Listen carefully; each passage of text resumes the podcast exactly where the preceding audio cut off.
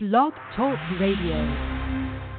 Welcome, one and all. This is Robert Rogers. I'm the founder of Parkinson's Recovery in 2004.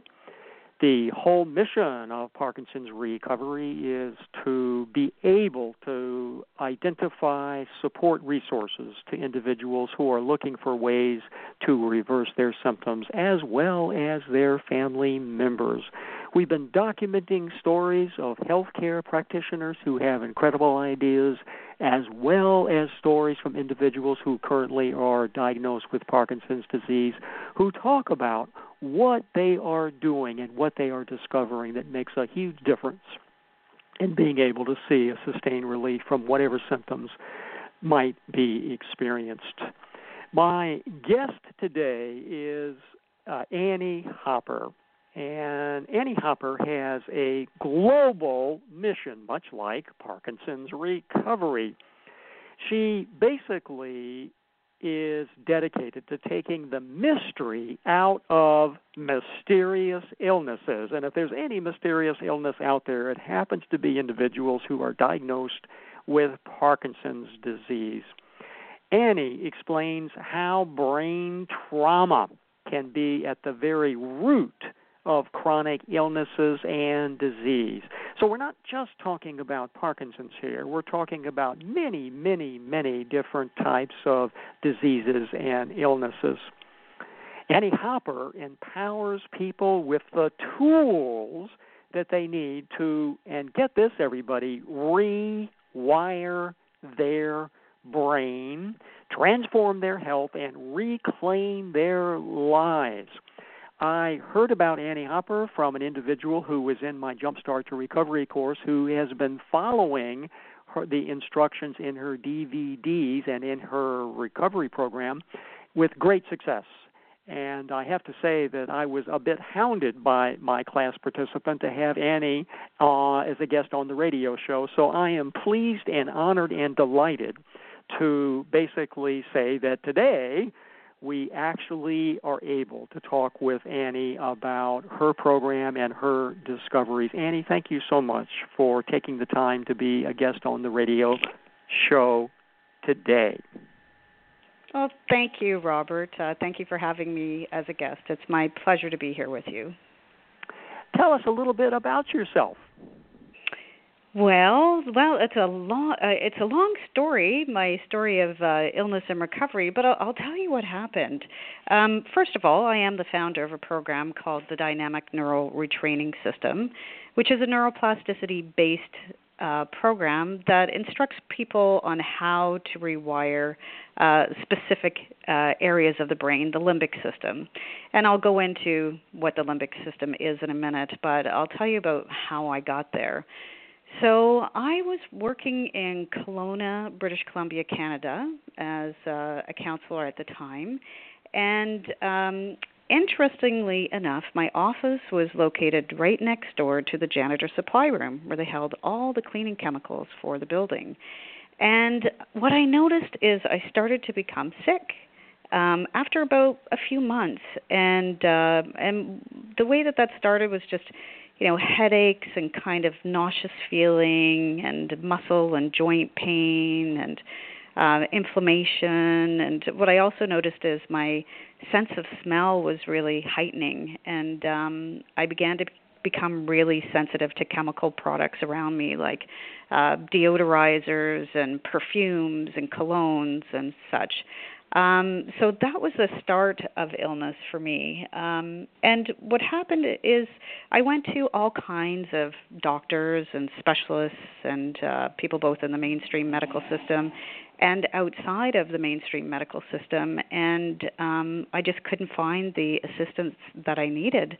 And some treatments helped short term, but overall, uh, my condition just continued to get worse. So um, what happened is that I just more and more I became more sensitive to more and more chemicals around me.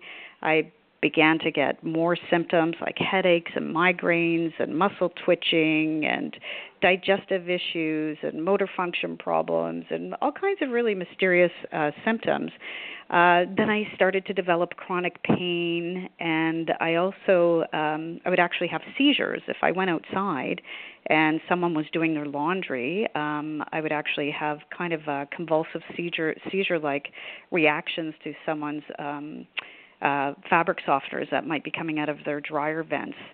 So it became literally impossible for me to even live in my own community in a in a in a, a mobile way.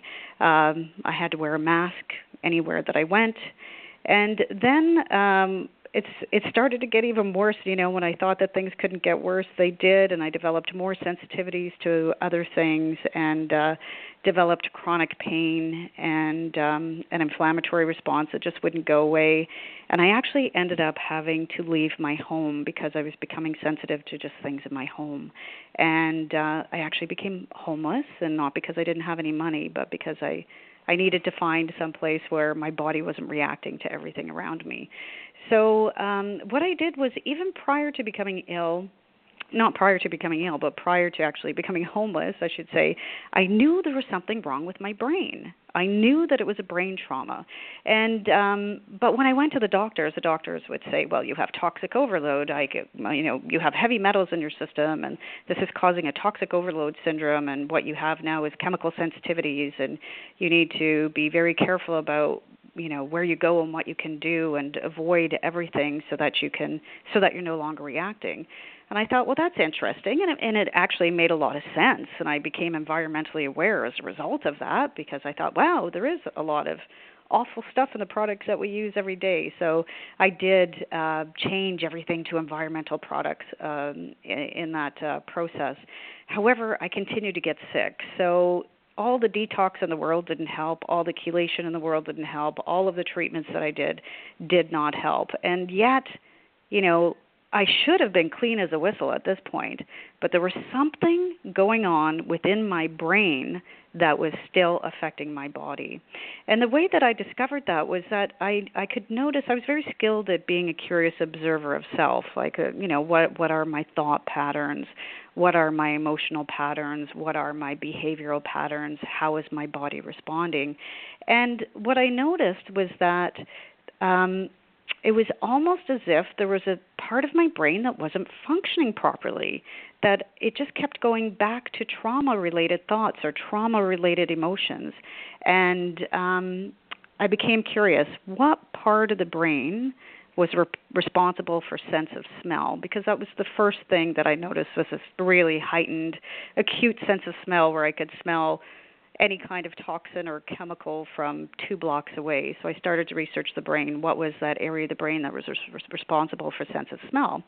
And it was the limbic system. So then I began to research the limbic system. You know, how is the limbic system uh, related and all of these mysterious and chronic illnesses that seem to have really common ground, like chronic fatigue syndrome and fibromyalgia and depression and post traumatic stress disorder so I found this common element, which was a dysfunction or impairment or misfiring in uh, structures of the limbic system. So that's how I, I came to really understanding that it was about the brain because uh, it was really a process of deductive reasoning. Nothing else was working, so it must be my brain.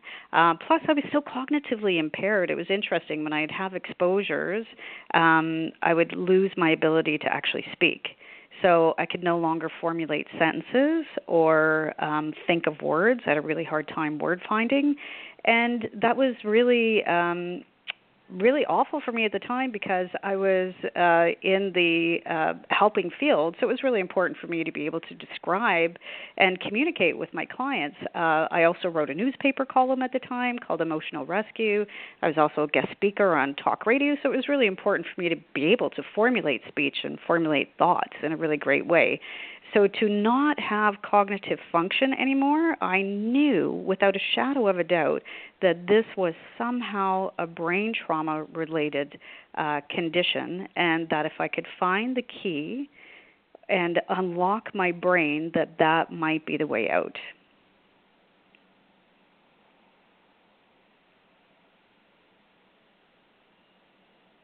So you mentioned something about the limbic system. Now, some people have heard about that and others have not. Can you say more about what in the world is this limbic system and what does it do? Yeah, sure, absolutely. So the limbic system is it, it's in the uh, midbrain, and it includes structures like the hypothalamus, the hippocampus, the amygdala, the cingulate cortex, and the basal gang- ganglia, which is often, you know, effect, uh, um, often involved with Parkinson's, right, and uh, mm-hmm. a decrease in dopamine production. So basically, if I go over those structures, so the hypothalamus is like our internal chemist that releases neurotransmitters and hormones all the time to uh, in response to whatever we're going through at that moment in time. The hippocampus is the area of the brain that's responsible for the formation of new memories and for storage of information. And the amygdala is actually the brain's fear center. And uh, the cingulate cortex is, you know, uh, the part of the brain where emotion and um, pain meet. And it's also the area of the brain that is related to where we focus our attention at any given time. And of course, the basal ganglia is about balance and uh, the release of dopamine. So we're looking at all of those areas of the brain that are uh, part of the limbic system. And the limbic system is really known as the feeling and reacting, reacting part of the brain. And it's responsible for the formation of memories and it's constantly determining our level of safety. It assigns emotional significance to everything that we see, we smell, we hear, we taste, and it's also known as the seat of emotional intelligence. Uh, but most importantly, it's the brain's anxiety switch. So, when things are going wrong in the limbic system, we can actually be pushed into a chronic unconscious state uh, or a co- chronic flight or flight state, which can affect all systems of the body. So, it can affect the immune system, the endocrine system, and the autonomic nervous system. So, I, I hope that gives you a, a little bit of an overview of the limbic system. Well, it certainly does. Well, okay, so what would be the causes of a dysfunction in this limbic system? Ah, yeah, that's a really, really good question. And um, there are many forms of uh, trauma that can affect the limbic system. So, one thing we know for sure that affects the limbic system is uh, chemical exposure or chemical trauma, uh, such as what I had with cleaning chemicals in the uh, uh, janitor supply room next door to my office. Uh, mold toxicity can affect the limbic system. Any kind of infections can affect the limbic system. Inflammation or psychological and emotional trauma can also affect those um, fear mechanisms in the brain. Uh, any kind of accumulated stress can affect the limbic system and also physical trauma. So, any kind of physical trauma. So, often we hear about uh, people that have um, had surgeries or something and they've reacted to the anesthetic and then they start having um, limbic system issues after that. Or it could be a head injury or a neck injury, anything of that sort.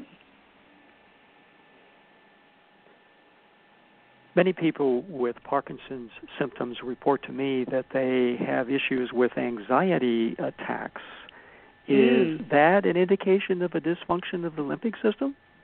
Yes, absolutely. Anxiety is highly related, uh, uh, correlated to uh, problems in the limbic system of the brain, and it makes sense because if those threatened protective mechanisms in the brain are not functioning properly, then uh, you can imagine that the fear centers are firing more rapidly, more more frequently, and with less stimuli. So that in itself can create anxiety. So when the limbic system has a dysfunction, how does that affect the body? Well, yeah, I, it's really interesting. You can imagine if you're in a chronic fight or flight response, how that would, that might affect every system of your body.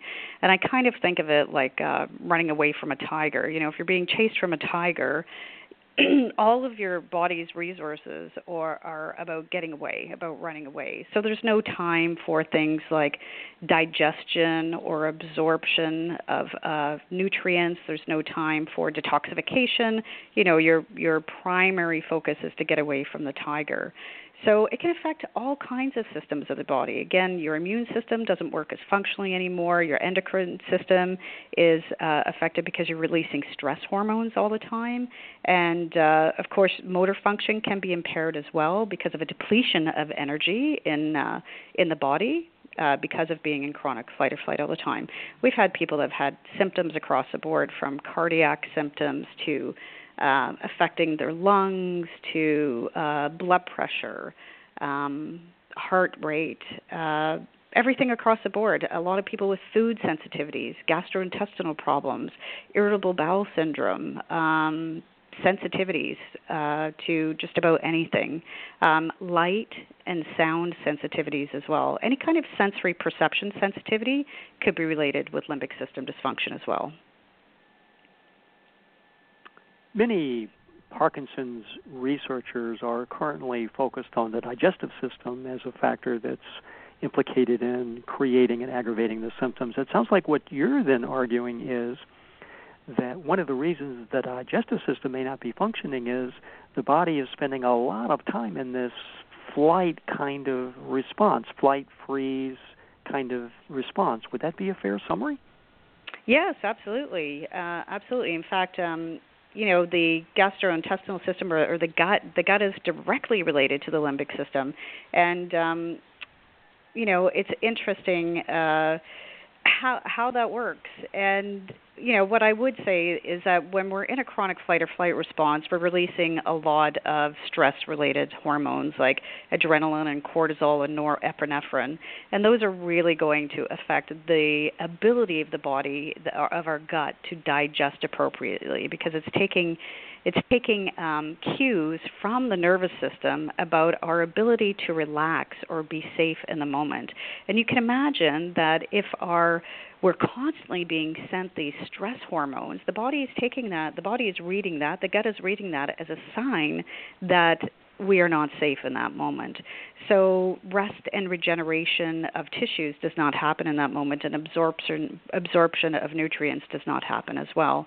So it's not until we actually shut off that stress mechanism and go into a state of uh, repair that we can start creating uh, hormones that will allow us to rest and digest in an appropriate fashion.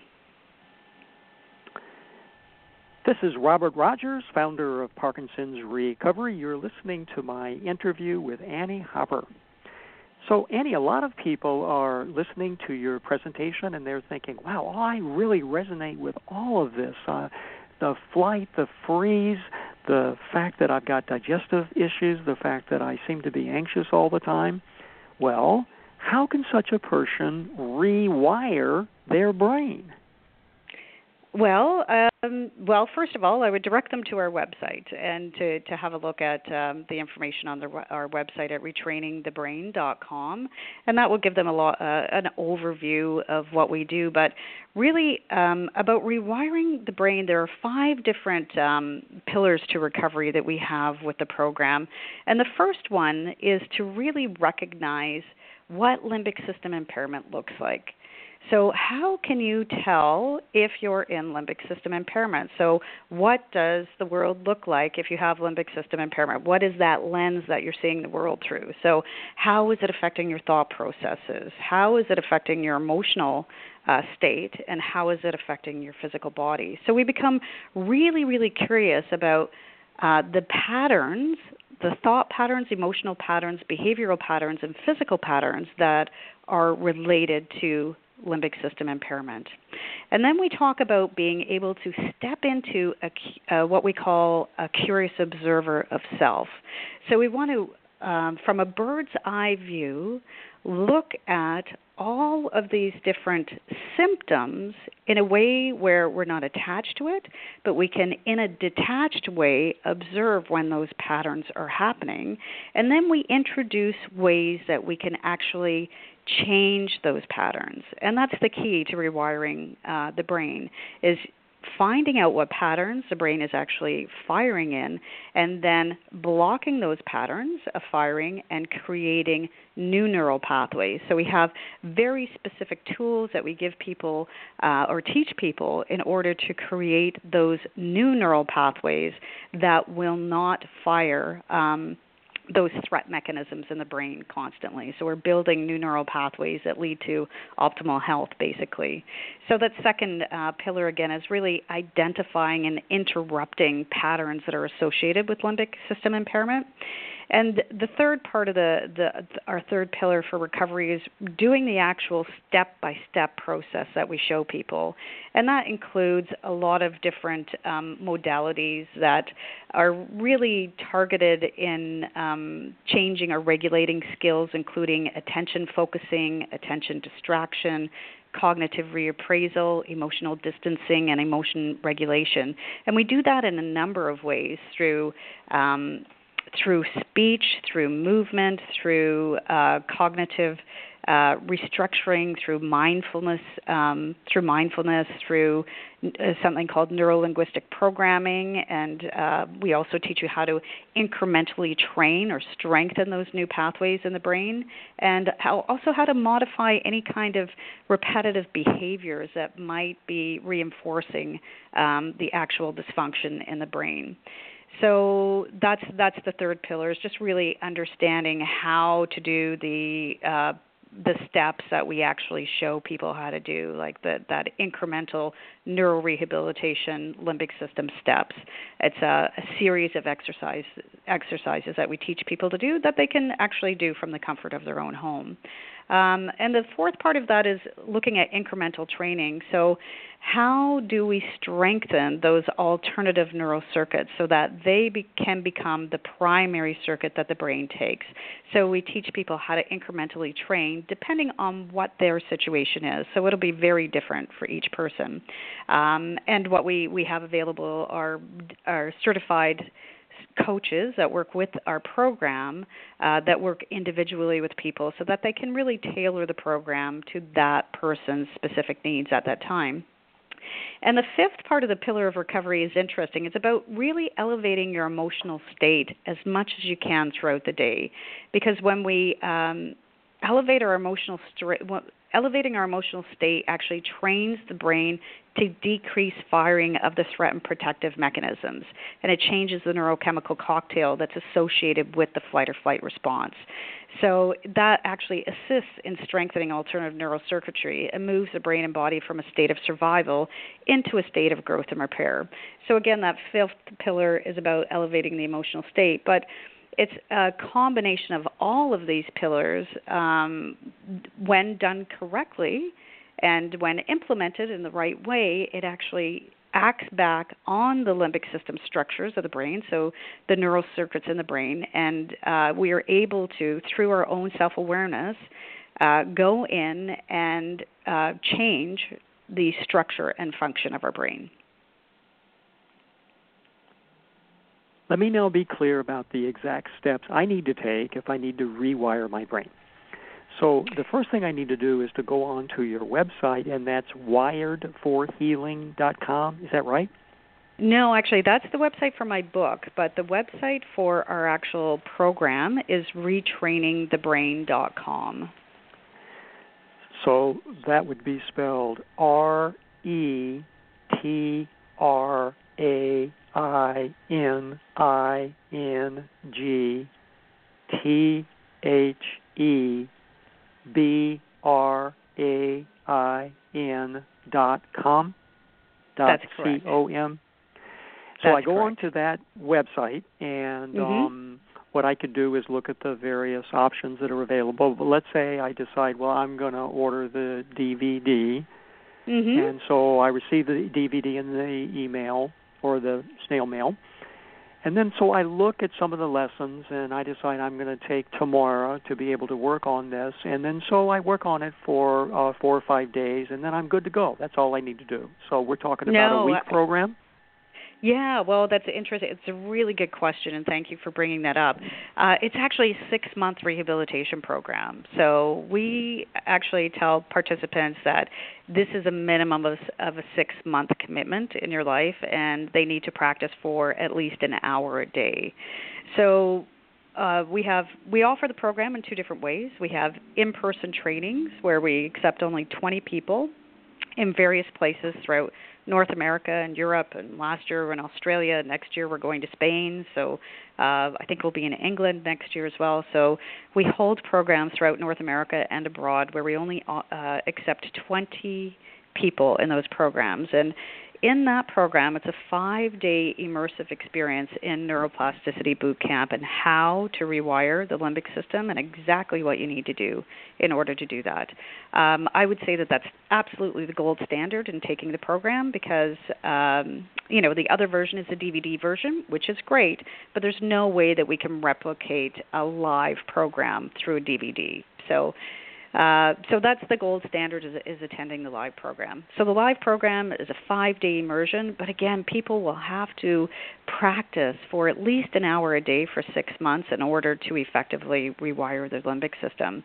Um, the second way that we offer the program is through the DVD.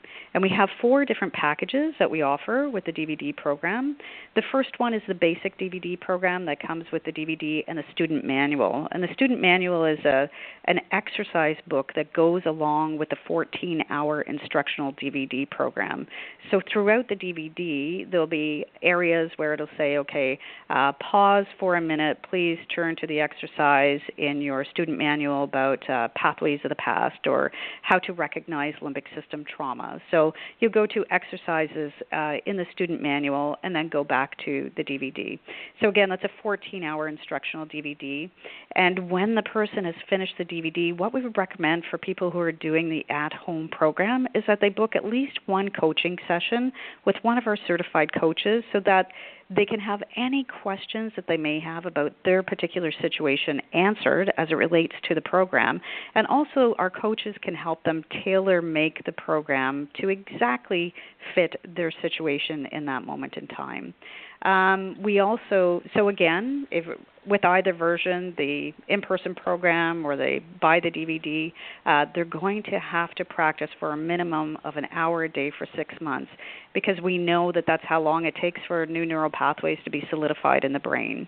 So, it, like any kind of program, like an exercise program or any kind of exercise program, we have to train consistently in a very specific way to strengthen alternative neural pathways in the brain. Uh, something else that we have available to our clients is an online private community forum. So people that have done the DVDs or they've um, attended one of the in-person programs, uh, they can join our private online community forum where they can post their successes and follow along with others that are doing the program, um, get to know other people that are doing the program, um, ask questions that they might have um, and just a general um, form of motivation and guidance and assistance with the program during that six month retraining process. Some people are listening to the seriousness of the commitment and they may be thinking, okay, an hour a day. Okay, I can do that Monday through Saturday, but I've got to take a break on Sunday. I mean, I can't do something like this absolutely every day, what would you say to them? Well, that's a really good question. Well, I would say it takes a lot of energy to be sick. And it takes a lot of energy to have a lot of different coping mechanisms when we're sick. And I think the hour a day that you put into, I remember one of our clients actually, he recovered from chronic Lyme disease, and uh, a young man in his 20s. And uh, Riley said, it doesn't take Olympic energy, but it takes Olympic commitment. But what I would say is the effort is well worth it because people are reclaiming their lives. So I don't know. You know, I've watched people. Uh, I've witnessed on a, a daily basis what other people would consider medical miracles. So I would say that your life is worth it, and that um, also, you know what happens a lot of the times is people will start to notice changes fairly quickly. Like even if they're subtle changes, they'll start noticing changes. So when you start noticing changes, that actually improves your motivation to actually do something because you can feel that something is changing. Much like the woman that you met that that was uh, that had uh, positive experiences with the program. She's experiencing changes within her own body, and her symptoms are decreasing. So she's highly motivated to practice because she knows that the program is working. So no matter how long it takes for those uh, shifts to start happening, um, just know that yeah, I mean that's the commitment that you have to make. And you know, I think that when you keep the end goal in mind, like you know, this is about improving my quality of life, and if I commit to this, then there is a really good probability that my quality of life will improve at the end of this. And I think that that's worth it Yeah, I'm not really sure. What else? Would, I don't know, Robert. That's a really good question. What would you say to people? Well, my guess would be there. So there's some self sabotage there. it's uh, deeply unconscious. so you, as a counselor, would probably be able to address that much more effectively than myself. But my guess mm. is that uh, we all do that, and of course, denial is big, uh, and so part partly denial, partly it's also an issue of just uh, basically committing, but only halfway, and not mm. willing to do what's necessary to really reverse the symptoms. It's interesting you mentioned one individual uh, that basically was able to reverse the issues with Lyme infection. Uh, the mm-hmm. symptoms of Lyme, as many listeners are well aware, are the same as the symptoms of Parkinson's. So many people who have a diagnosis of Parkinson's actually have Lyme disease. Mm. And m- many people uh, who have been working on healing their Lyme have been really frustrated because it's a really tough infection to be able to address. It sounds like you've got an approach that uh, might provide a wonderful option for people to pursue, especially if they know they've got that Lyme infection. Yeah, absolutely. Well, no matter what the the diagnosis, whether that's uh, chronic fatigue or fibromyalgia or chronic Lyme or um, chronic pain or chemical sensitivities. I mean, sometimes it's not about the diagnosis; it's about the what happens to the brain because of that. So, you know, my understanding of Lyme disease is the bacteria actually, you know, we want to address the bacterial loads for sure. So, you know, once you've addressed the bacterial loads, if you're still not getting well, then there's something else happening. So I would suggest that now that it's it's affected those fight or flight uh, responses in the brain, the the threat and protective mechanisms in the brain. So even though the initial um, trauma is no longer there, the brain is stuck in that trauma response, and that's where we can help, and that's where we see people with chronic uh, conditions actually start to recover because the stress mechanism is no longer uh, functioning improperly. We actually hit the reset button on that chronic stress response, and the body goes from that state of survival into a state of growth and repair again. So um, I would say to people that have been diagnosed with Lyme, absolutely give this program a try because there's nothing that you have to lose and everything to gain. Some people I've talked with when we begin to address the issue of trauma will say, well, yeah, I did have a really serious trauma when I was very young. Uh, both my parents died in an automobile accident, but I'm I'm over it. Uh, I've you know gotten through those issues, and um, and it no longer is an issue for me in my life. Uh, I have a good mm-hmm. job, I have a family, et cetera, et cetera.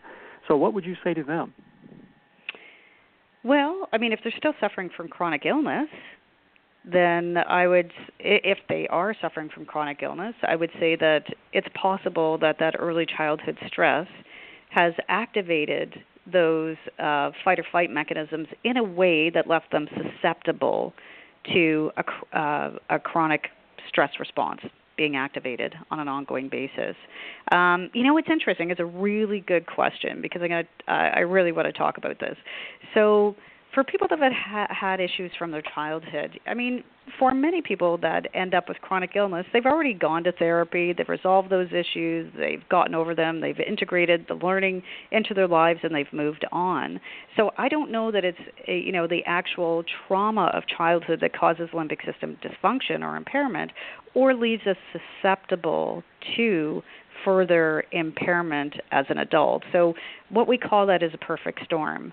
So we might have somebody who has um, trauma from their childhood and that was that was okay you know they got through that they did therapy on that they're completely resolved those issues they're fine then they had a mold exposure oh okay now the flight or flight mechanisms are being activated even more because i've had this mold exposure and then the next one the next um trauma is Oh, and then I moved into a new house where everything was new. And so they were in this airtight house where there was uh, volatile organic compounds off gassing. So they've created, uh, they've had an additional chemical trauma on top of that. So usually it's a combination, and and then maybe they're going through a really stressful time in their relationship, or they're going through a divorce. So it's not any it, it might not be any one of those traumas that created limbic system dysfunction, although it could be, but more likely it's a combination of all of those traumas that have led to limbic system impairment, where the limbic system just can no longer function in a regulatory way anymore in that fight or flight response. It's like a switch, a switch that goes off in the brain. It goes into a maladapted stress, uh, maladapted firing pattern and becomes hypersensitive to all kinds uh, of things at, at that point in time. Does that make sense? It does indeed. It does indeed. And I think that's a nice summary of what many people report to me has been their own personal experience and I, I, I also want to add in here about therapeutic um, counseling when you have limbic system impairment. So traditionally, if we look at therapeutic uh, counseling, a lot of times, uh, you know, your therapist may take you into the past to talk about the past trauma to try to resolve it. But that's actually we found that that's really counterproductive when someone's in limbic system impairment because they're already in trauma. The brain is actually stuck in a trauma response. So taking them back into the past to talk about past trauma is actually ineffective. So our our focus with the program is really future focused. We don't go into the past at all. We don't talk about trauma. We don't even we don't even go there at all. We talk about how specifically to rewire the threat mechanisms in your brain so that your body can move from a state of survival into a state of growth and repair again which is really you know it, it's interesting it's it's a different paradigm uh, than uh, than uh, typical counseling. And you know, it's it's also interesting because we we look at pain in a different way as well. You know, we we've been taught, or I was taught, I was taught that pain was my body's way of saying that something was wrong, that I needed to take, pay attention to that. But what I didn't know back then is that the limbic system is actually responsible for coding pain and for pain um, messages that are being sent to the body. So if the limbic system actually isn't working functionally, I could be getting sent pain messages that aren't actually accurate. So we can't what that means is that we can no longer use the body symptoms as the conveyor of truth. We have to look at that through a different lens and go, "Oh, hang on a second. If this if the symptom is because of limbic system impairment, then how about focusing on rewiring the brain rather than looking at how do I resolve this symptom? So our approach is completely different in that respect. We're not actually symptom focused. Our focus is totally, entirely about rewiring brain function. You have all of these live events that are scheduled. I'm guessing that let's say more than a hundred people have probably participated in your programs? Oh, over a thousand. Over a thousand. Uh, I mean, we have over a thousand people that have attended the in-person program, and thousands of people have bought DVDs. And we sell them in eight different languages, and we sold DVDs in 52 countries. Right. and so, what in the world motivated you to be the founder of the Dynamic Neural Retraining Program? Because as soon as I discovered a way to change the limbic system in my own brain, which led to my own recovery, I made a promise to myself when I was sick. I thought, if and when I find the solution to this, I will dedicate the rest of my life to helping other people who suffer. And you know, I just I know what the suffering is like. I know um I know the pain that is involved with having a chronic illness where you feel like you know you're invisible to the rest of society and you feel you know I felt like I was dying. And um I thought if if if I find a way out then I will share that with the rest of the rest of the world. And that's that's what we do. And I have an an amazing team of people now that are helping us move this um uh, approach this neuroplasticity approach into the world in a really big way. We have some uh, studies coming up at the University of Calgary. The University of Calgary in Canada and the University of Alberta are collaborating on a study to. Uh, it'll be a um, um, an independent study done by the university to test the effectiveness of the dynamic neural retraining system on uh, patients with chronic fatigue, fibromyalgia, and chemical sensitivities. Um, we also have some uh, research starting at McGill University in Hamilton. I've been invited to speak at the Institute for Functional Medicine conference next June in um, Los Angeles, and June 2017.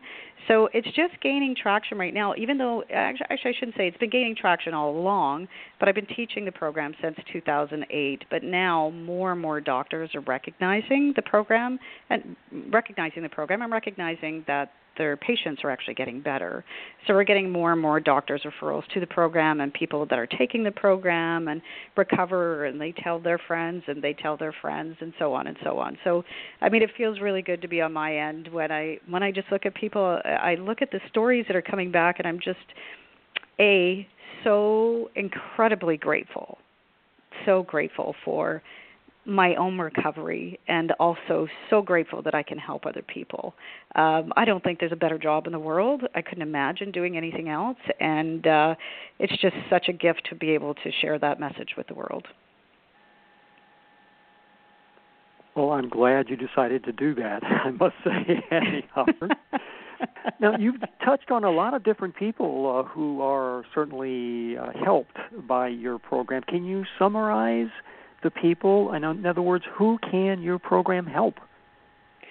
Wow, I mean, you know, at in the beginning of the when when we first designed the program, I was targeting, you know, people that I I knew were suffering from the same kind of conditions that I had, like uh chemical sensitivities and fibromyalgia and electric hypersensitivity syndrome and inflammation and chronic pain uh, and depression. But now we've realized that it helps with so many more people than that. And, uh, you know, just to give you uh, a sense of what that is, well, now we're finding out that it's helping people people with Parkinson's. We didn't know. So what's happening is that people that are taking the program are coming back to us and saying, "Oh, you know, I started taking the press the program because of anxiety, but what I've noticed is that I don't have irritable bowel syndrome anymore, and I don't have food sensitivities anymore, and I don't have um, you know, chronic pain anymore." So we're we're recognizing that it's we're actually getting at the root of a lot of mysterious and chronic illnesses, which is this maladapted chronic stress response that's been triggered in the brain through some form of trauma.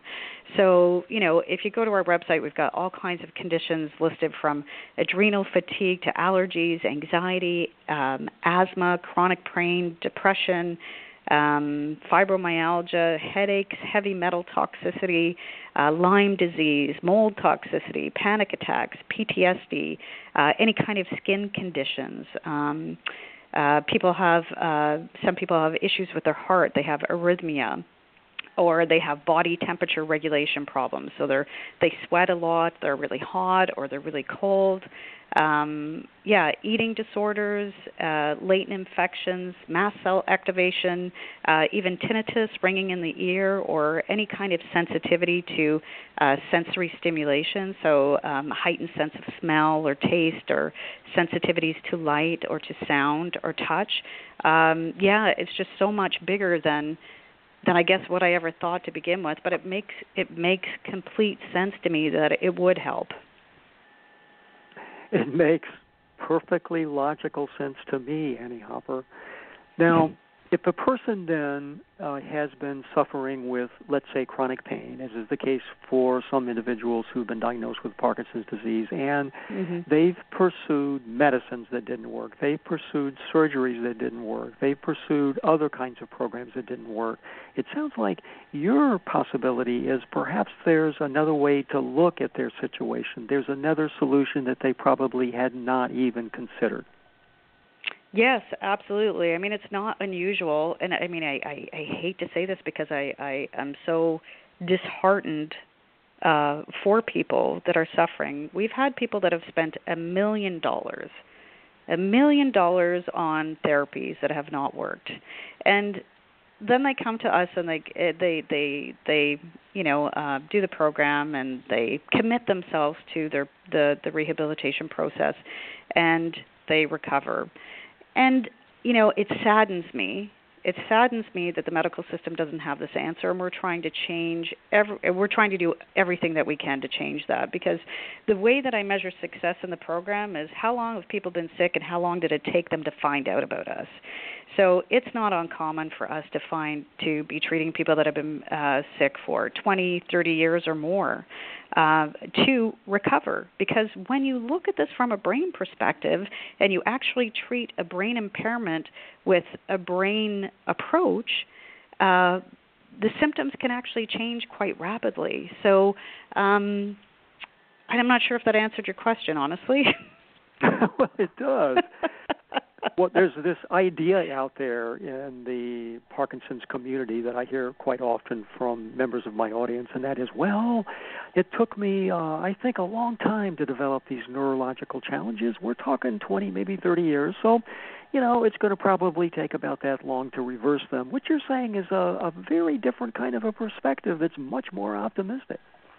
Oh yeah, I don't think it takes that long at all. I've seen people recover totally from uh you know, I, I had a young woman in the program who had postural orthostatic tachycardia syndrome, which is uh, an autonomic nervous system dysfunction related condition where uh, you have um, uh, when she stood up, her her blood pressure would plummet and her heartbeat would skyrocket. So the combination of those two things would leave her completely immobile and passed out. So she could no longer sit up straight or or walk. So she was in a wheelchair and um she started the program. Uh, she had a lot of other things too, like chronic fatigue and fibromyalgia and chemical sensitivities and food sensitivities. And she'd been to the Mayo Clinic, and you know it's really interesting. She said they were really great at diagnosing what I had, but they didn't have a lot in terms of treatment. So she started with the DVDs, and then she came to an in-person program. She was still in a, her wheelchair at that point. She went from being in a wheelchair to rollerblading in one month oh, that's fantastic. And she and Lauren Lauren actually has her own website. So if you want to look at her story, it's called wheelchair to rollerblades.com. Could you spell that really slowly for people, Annie? Sure. So W H E E L as in Larry, T as in Tom, O R O L L E R B L A D E S dot com. So dot C O M. So again, that's wheelchair. Oh, sorry, I don't know if I spelt it properly. Sorry, wheelchair to rollerblades dot com. So oh, you can look look at yeah, look at Lauren's story. I mean, and you know, we've had many people that have had mobility issues and uh um that that are now walking. I remember uh reading on the community forum not long ago last week there was a woman that um she's actually coming to the next program in Ontario. Um I interviewed her for the program just a couple of weeks ago and she said that uh she's been wheelchair bound for many many years and she just started walking again. So she has been able to walk for a 15 minute duration so far. And she said she just wants to scream it from the rooftops that this is the answer. I remember talking to her. I said, "I know, I know, you know, I, I know the excitement that you feel because when you when you actually can sense that your body is regenerating again with something that you've been suffering from for so long and no one has had the answers and yet you come across a treatment that actually that you are able to do yourself that actually doesn't take uh, it doesn't mean that you have to keep continuing go to go to doctors that you can actually self implement and um and recover it just it feels like a miracle but it's not a miracle when you understand neuroplasticity and when you understand what's happening in the brain and how to get out of that uh, chronic fight or flight response um, and how to rewire those mechanisms in the brain. But the actual results of doing that can seem really, really miraculous. I know for a fact that some of you who are listening to this interview right now are at the point of trying to decide, well, maybe it's time that I'm going to have to go into a nursing home because I'm in a wheelchair. If you need to listen to this discussion, listen to this radio show once again and realize that what Annie Hopper is basically saying is once you get that rewired brain in action, miracles really do happen and people really do get out of their wheelchairs. I've said many times on my programs that the people who are recovering are people who are taking charge of their own recovery. Clearly, this program is a program where you do just that. You are in control, no one else. So I must say, Annie Hopper, I am totally and thoroughly impressed by what you have designed and what you have created, and the fact that you are obviously helping many thousands of people out there who have many, many different varied types of symptoms. So, for the people that you have seen who have been diagnosed with Parkinson's disease in your courses and your classes, what would you want to say to them right now? Somebody who's just been diagnosed. I would say to somebody who's just been diagnosed with uh, Parkinson's that um, sometimes a diagnosis is a diagnosis and it's a, a, label that the medical system needs to create in order to describe what's happening to the brain and body in that moment in time. However, I do not believe that that has to be a permanent state, or is does that is it a death sentence, or does that or does it mean that that's the way that you will be for the rest of your life? I think that we're just on the tip of the iceberg of understanding the brain and how the brain is involved in our in our health, and how, and most importantly, how we can go in and self-direct changes in the brain that can lead us to optimal health. So I would say to anyone, do not ever, ever, ever lose hope for something better because there is something better. I truly believe that for everyone. That, you know, I think that um, I know for myself, the more I know, the more I realize I don't know. So there is so much information out there that, uh, and new therapies and new ways of dealing with things that I just hope that they hang on to that hope that they will find the path that will work for them because I've witnessed it time and time again uh, that I really have seen people, uh, you know, I, I've seen medical miracles. I've, I witness them every day. So I would never give up hope and keep searching and keep looking and start to, yeah, really educate yourself about how you can be in the control seat of your own health again because uh, I think the answers are out there. It's just about finding them. Let's get down to the nuts and bolts, Annie Hopper. What does somebody need to do right now in order to tap into your resources? Right now, I would suggest that the first thing that they would do is go to the website, which is retrainingthebrain.com, and look at uh, look at the information, look at what we offer, look at the success stories, um, see if this connects with you. Does this really connect with you, like a, a maladapted stress response? Could that be at the uh, at the crux or at the center of what's happening for them? Um, and also, you know, order the DVD or sign up for the next in-person program. Uh, I think the next program that we have is in Ontario. We have a actually, I'm leaving tomorrow to teach a program in uh, California and then in Santa Fe, New Mexico.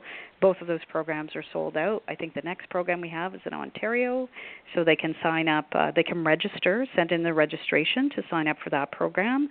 Um, and uh, if they can't get to an in-person program, then certainly buy the DVD program. We have a money-back guarantee with the DVD program, so they have absolutely nothing to lose and everything to gain from from doing the DVD. Oh my goodness! So you can get the DVD, start the program, and if you feel like it's not working, then you get your uh, full refund. Is that right? Full refund. Full refund. Wow. We are what? so convinced that if you practice in the way that it's laid out, that you will have an improvement of in your quality of life. Wow, that's amazing. Yeah.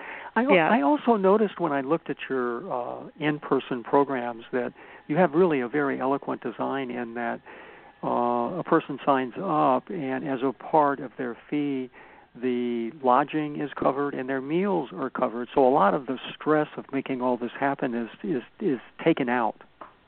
Yeah, absolutely. And you know, we've really screened places as much as we we possibly can. Uh, we have a long list of uh, requirements as a group. You know, we have a lot of people with sensitivities and a lot of people with different issues, right? So we want to make sure that we we uh, have venues that can support the special needs of our clients. Um, yeah, so we make sure that the food is great and that we don't have to worry about the food. We make sure that the accommodations are fantastic for people that have sensitivity issues or people that don't. And uh, um, also, when people um, register for the program, everyone has an interview to make sure that they're a really good candidate for the program. So, you know, A, that we can discuss their health condition as it relates to limbic system impairment, and also look at what was the perfect storm for them. You know, what happened in their life that may have contributed to a limbic system impairment, and, uh, you know, do we feel that that is a really good match for this program uh, to come to the in person program. Of course, we don't do that with the DVD program because anybody can buy the DVD. But we always suggest, again, if you do buy the DVD, book at least one coaching session with a certified coach so that they can help you tailor make the program to fit your individual needs. What question should I have asked you during this time together that I haven't asked but should have? Wow, that's a really interesting question. What question should you have asked me that you didn't? Hmm, let me think about that one for a second.